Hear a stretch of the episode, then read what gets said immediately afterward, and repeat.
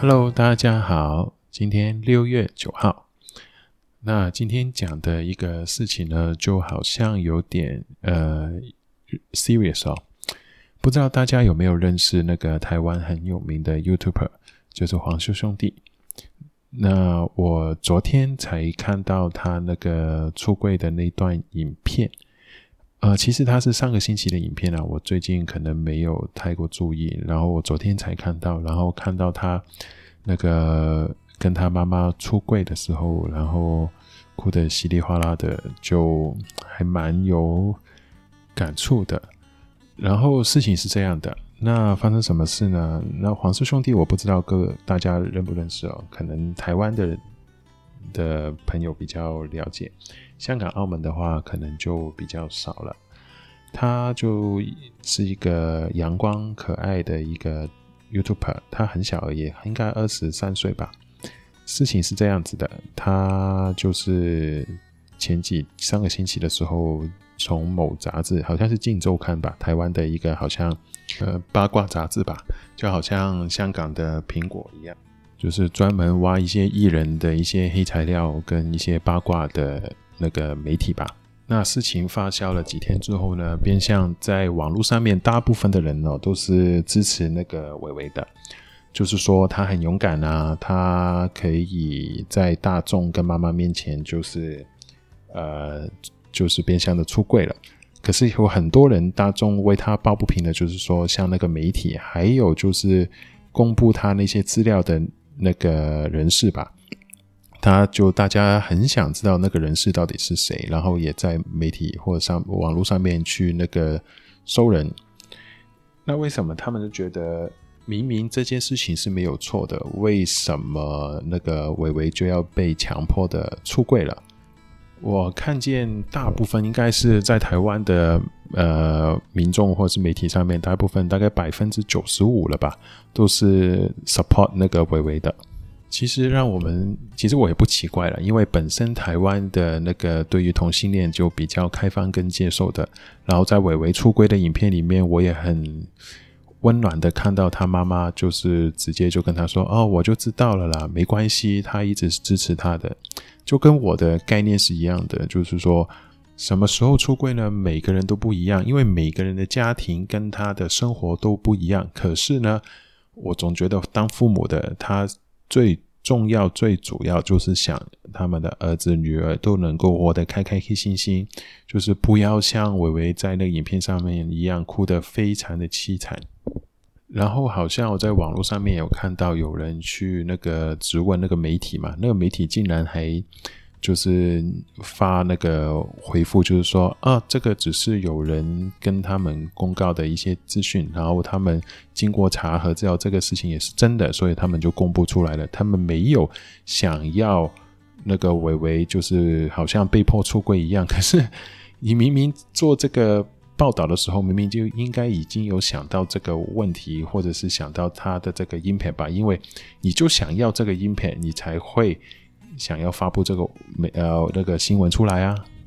然后那个报道好像现在已经下架了啦。可是呢，他主要我看到别人在评论说，其实那个媒体他主打的也知道，他们也知道台湾其实说哦同性恋其实已经没有什么可以拿来炒作的，他们所以他们把重点其实发放在那个伟伟他在网络上面传照片啊。影片之类的去约炮，可是他这种事情本来交友软体就是一个比较隐私的个人个人隐私的一个部分。他约什么人，他做了什么事情的话，其实跟大众有什么关系呢？你要想想，在现在在不同香港、澳门、台湾、大陆，到底有多少不一同的交友软体？然后。不说你应该也知道了吧？交友软体上面本来就有各式各样的不同的那个要求，有人是找男朋友、女朋友，有人是真的是约炮。可是这本来就是个人的隐私的一部分。那为什么这种隐私就应该被公布出来呢？就因为他只是一个百万订阅的一个 YouTuber 吗？或者从另外一个层面，就是说。那如果今天这个约炮的是一个男人跟女人，只是在网络上面约炮的，那他造成的影响也会不会那么多呢？他会不会也像伟伟现在一样爆红呢？这个我现在也不能确定，因为就是说他这个新闻他之所以会受到关注的原因，到底是因为同性恋呢，还是因为他伟伟就是一个百万 YouTuber？不过我反过来想一想，如果现在这个事情是发生在香港或澳门的话，那我其实很 pretty sure 的这个回应完全是不一样的。始终台湾对同性恋是比较接纳跟开放的。如果现在这个事情是同样的一个 YouTube 艺人，那个大众的反应，我可以想象得到是不一定是完全不一样，可能也会有大多数的年轻人他是站在那个受害人的那个立场的，所以也会去 support 他的。可是我可以想象得到，可能有一些年纪比较大的或一些一些传统的。因为始终香港、澳门比起台湾大陆真的是非常的传统，所以有一群人他们的重点其实就不会放在隐私或什么上面，他就觉得哦，这个人很脏，同性恋都很脏，他都会去网络上面去找不同人的约炮，所以他们。就会把那个重点并不会放在哦，那个被迫出柜很可怜啊，他应该有自己的选择权跟隐私啊，他们完全不会想到这个重点。而媒体呢，其实很多都会把这个同性恋的事情给放大，而不会像台湾的一些其他的子媒体一样，就是说 support 这个伟伟这样子的。所以我能想象，如果现在这个事情是发在香发生在香港跟澳门的话，那真的。会更加的可怜，而且他可能这个 YouTuber 或者是这个艺人吧，他他的那个演艺人生就这样完蛋了。所以说你，你要知道是这样子的背景的情况下，所以譬如说香港最出名的出柜的艺人就是张国荣了吧？其实他真正到自己可能已经快四五十岁的时候吧，或者是最后人生的几年的时候，他才。好像比较开放的跟大家说哦，她有男朋友，她的男朋友是谁这样子。可是从头到尾，她都没有公开的跟别人说哦，她是同性恋。你就可以知道，其实香港以前吧，可能以前呢，现在可能已经已经比较好一点。以前到底同性恋生活在香港、澳门是有多压抑的？呃，我也没有想到有哪几个香港、澳门出柜的艺人会有一些比较好的发展、更好的人生跟事业的，我真的没有想到有哪几个。呃，大部分的人可能他不说，可是有些媒体也找到一些证据说证明他其实同性恋的话，其实他们都会选择是逃避，或者是把它隐藏起来，而不是会像现在台湾那个。事件一样，伟伟就是很公开的跟所有的人，他那段出柜的影片好像现在也破百万的那个 view 了吧？可能是年代的不同了，也可能是地区的不一样，所以造就现在这个事情的反应跟那个所带出来的社会问题是完全的不一样的。不过，其实如果我从另外一个角度去看一下现在社会或现在一些媒体的话，可能以前有一句广东话的一句老话是说的非常好的，就是“笑贫不笑娼”，就是笑贫不笑娼，就是说你做什么丢脸啊，或者是什么呃，大家觉得不好事情都没关系，最重要就是有钱。如果把这句话套到现在的话，就是说，我是觉得啦，当名人或者是艺人或者是 YouTuber 的话，你做了什么事情，其实呢很快就会过去的。可是最重要的是什么？你要够帅，我是认真的哦，因为你想象，现在所有的媒体其实都是那个视觉剧粉的。如果你假如啊，譬如说现在这个事情，如果主角他其实不是像伟伟，就是他不是很帅啦，呃，可是他就是很可爱，或者是很年轻，性格就是也很正向，所以说给。大众他是有一个很正面的一个印象的，所以这件事情发生在他身上，可能大家就会觉得，哦，那是那个杂志不对，那是那个爆料的人不对。可是如果你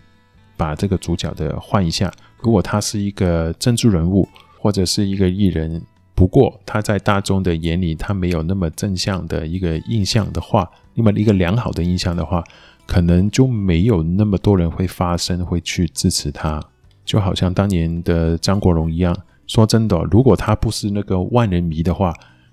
可能他出柜的话，也不会有那么多人的支持他。包括了台湾的一些已经出柜的艺人，像炎亚纶啊，譬如他现在，even 他出柜了之后，也有很多人去支持他，也觉得他就是很正面或者是很勇敢这样子。可是你要想象，如果他现在长的一个不是炎亚纶这个脸的话，